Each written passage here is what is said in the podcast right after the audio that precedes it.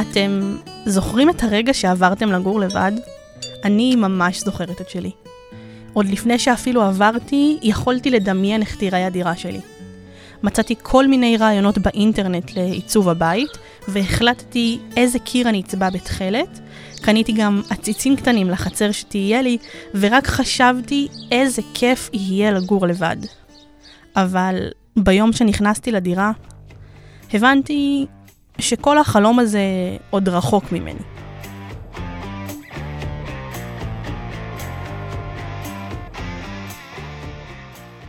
היי, אני חן אברמוביץ', אותה סטודנטית בת 26 מהפרקים האחרונים שעברה מהבית של ההורים לדירת קיבוץ קטנה. וכשעברתי לדירת הקיבוץ הקטנה הזאת, הבנתי פתאום שיש מלא דברים שאני לא יודעת, וגם לא עניינו אותי עד עכשיו. פתאום התחלתי לחשוב איך אמורים להרכיב שידת טלוויזיה, על כמה מעלות מכבסים מצעים, או איך אמורים להוריד את הכתם הדוחה הזה באמבטיה שלי. אתם ואני יחד בפודקאסט הזה ננסה לענות על חלק מהשאלות האלו שפתאום נהיו רלוונטיות. ברגע שעזבנו את הבית של ההורים ועברנו לדירה משלנו, פתאום הפכנו לילדים גדולים.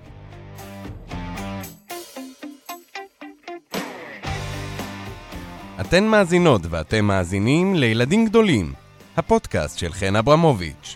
והיום, פרק סמרטוט. למי קראת סמרטוט? אוקיי, והיום, איך לנקות את הבית.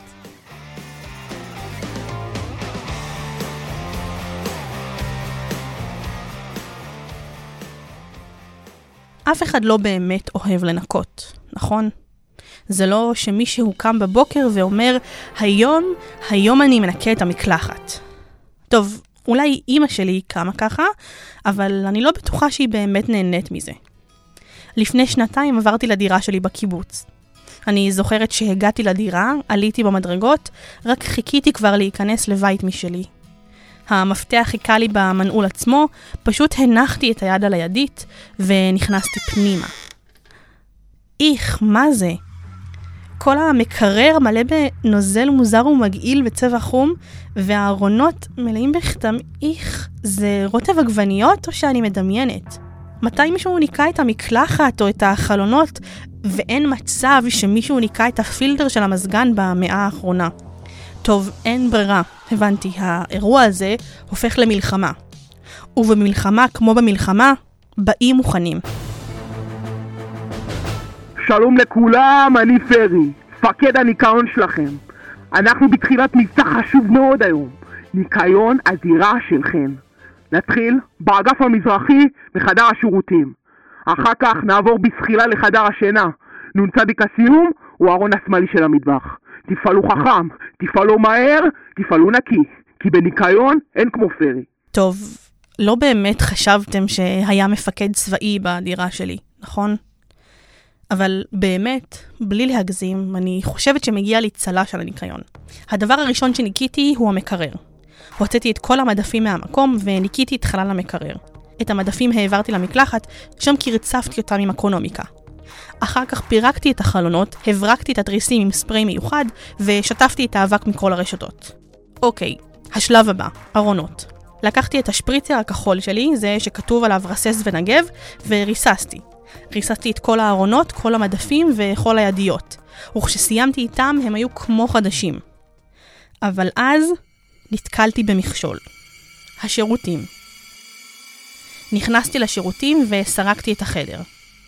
אוקיי, כיור מימין, מקלחת פינתית ואסלה משמאל. אני מתקרבת למקלחת, מצוידת בשפריצר טעון ביד, ו... רגע, נו, זה שפריצר למטבח. נו, איפה השפריצר של האמבטיה? ما, מה ההבדל ביניהם בכלל? כאילו הוא יודע באיזה חדר הוא נמצא, והוא אומר, אה, ah, לא, אני, אני לא מנקה אזורים של אוכל, אני מתעסק רק עם וילונות אמבטיה. ואם כבר האזנתם לפרקים הקודמים, אתם בטח יודעים מי יוכל לענות לי על השאלה הזאת. קבלו את קריין המסקנות. תקשיב, אתה חייב לעזור לי. מה שצריך, אני איתך. בעצם, חוץ מלנקות את האסלה הזאת. לא, לא, אני צריכה שתסביר לי רגע משהו. מכיר חומרי ניקוי שכתוב עליהם לאמבטיה? כן. ונכון, יש חומרים אחרים שכתוב עליהם למטבח? כן. אז מה ההבדל ביניהם? למ- למה זה בכלל משנה איפה אני אשתמש בכל אחד? אוקיי, בואי נתחיל בלדבר על חומרים פעילי שטח. חומרים פעילי שטח הם תרכובות כימיות שנמצאות במוצרים שונים. המטרה שלהם היא אחת, להגדיל את תכונת ההרטבה של הנוזל. אני יודע, זה נשמע קצת מוזר ולא ברור, תני לי רגע להסביר. בדרך כלל, כשמרססים מים על משטח, כמו חלון לדוגמה, במקום שהמים יתפשטו באופן שווה על פני השטח, הם מתרכזים בנקודה אחת ספציפית. כשאנחנו מנקים חלון, אנחנו רוצים שהמים יתפזרו באופן שווה על הלכלוך. ככה נוכל לנקות אותו טוב יותר. החומרים פעילי השטח עושים בדיוק את זה, עוזרים לנוזל להתפזר בצורה שווה. כמו שאמרתי, החומרים האלו נמצאים במוצרים שונים, נגיד בחומרי הניקוי שלנו. אחת התכונות שלהם היא היכולת להתמוסס גם עם מים וגם עם שמן. תמיד אומרים לנו שמים ושמן לא מתחברים, אז הנה, עם החומרים האלו הם כן. מה זה אומר לגבי ניקיון? שחומר הניקוי שלך, אם הוא מכיל חומרי שטח פעילים, יוכל לנקות את כל הכתמים, לא משנה אם מדובר בשמן או מים. אוקיי, אני לא בטוחה שאני לגמרי מבינה. זה בסדר, אני עוד בונה את זה, תני לי. אז בכל חומרי הניקוי יש חומרים פעילי שטח. עכשיו רק תלוי כמה יש ומה העוצמה שלהם. לחומרי ניקוי שונים יש תכונות, ממש כמו בני אדם. יש כאלו שיותר חזקים, יש כאלו שיכולים לנקות הכל, ויש גם חומרים שלא מנקים כל דבר. הכתמים והלכלוכים שיש במטבח הם מגוונים. זה יכול להיות שאריות של מאכלים שונים שטפטפו על הקיריים, הצטברות של מים על השי שיצרה עובש, או אפילו קורקום שהחתים לך את הכלים. חומר הניקוי בו תשתמשי חייב להיות חזק. הוא חייב לדעת לנקות את כל הכתמים, ולדעת להוריד את כל החומרים בלי שיישאר שום פירור. באמבטיה זה קצת אחרת. כשאת מנקה את המקלחת, את השירותים או האסלה, המשטחים שאת מנקה הם יותר עמידים. כנראה שכיורים, רצפות ואסלות לא ינסקו מחומר ניקוי חזק מדי, מה שכן יכול לקרות על משטחי עץ, פורמייקה או שיש. המטרה של הניקיון במקלחת היא חיטוי החיידקים וניקוי חזק של הכתמים. אוקיי, אז הנה, עכשיו מגיעים לשאלה שלך. מה ההבדל בין חומר ניקוי למטבח ובין חומר ניקוי לאמבטיה? אם תשתמשי בחומר ניקוי לאמבטיה על משטחי המטבח, את יכולה ליצור נזק למטבח שלך. החומר הוא חזק מדי, הוא יוכל להשאיר כתם או להוריד צבע. ואם נעשה להפך ונשתמש בחומר ניקוי למטבח באמבטיה, לא אמור להיות נזק גדול. פשוט, יכול להיות שהמקלחת לא תהיה מספיק נקייה ומחוטאת כמו שהיא צריכה להיות. טוב, זה באמת נשמע הגיוני, ואני חשבתי שהם סתם מנסים למכור לנו שטויות. לא, לא, ממש לא. ואם תרשי לי, יש לי עוד כמה עצות שאני יכול לתת. לך על זה. אוקיי, ספונג'ה. ספונג'ה אולי נשמעת כמו פעולה פשוטה. מים, סבון, מגב, וזהו. אבל לא. יש לזה כמה שלבים. בהתחלה שופכים מים עם סבון על הרצפה וגורפים. אחר כך טובלים סמרטוט בדלי ועוברים איתו על הרצפה.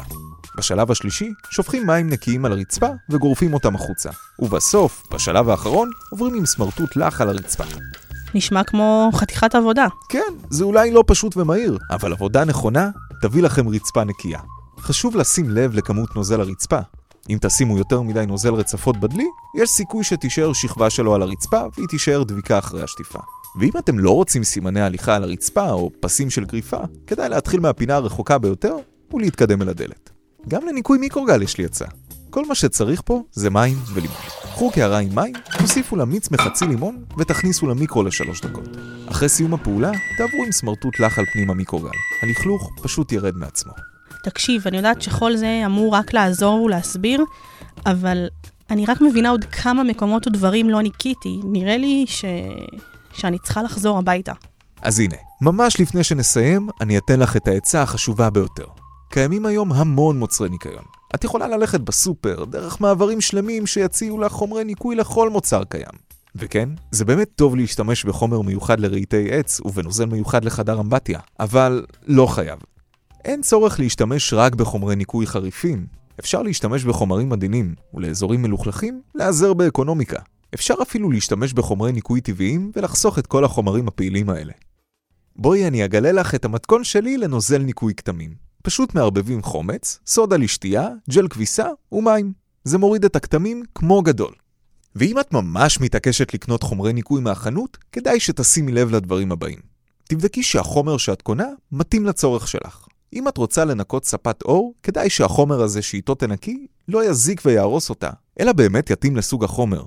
חשוב לבדוק גם שהחומרים ידידותיים לסביבה, ולא כאלו שפולטים מדים רעילים שמזיקים לסביבה ולך. והכי טוב הוא לקנות חומרי ניקוי יעילים, כאלה ששמעתם עליהם המלצות, וכאלה שבאמת עובדים ובאמת מנקים. מריחים את זה? את הריח הענקי הזה? זהו, ככה אפשר לדעת שהגענו לסיום הפרק.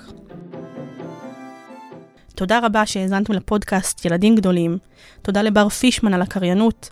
אני חן אברמוביץ'. נשתמע בפרקים הבאים.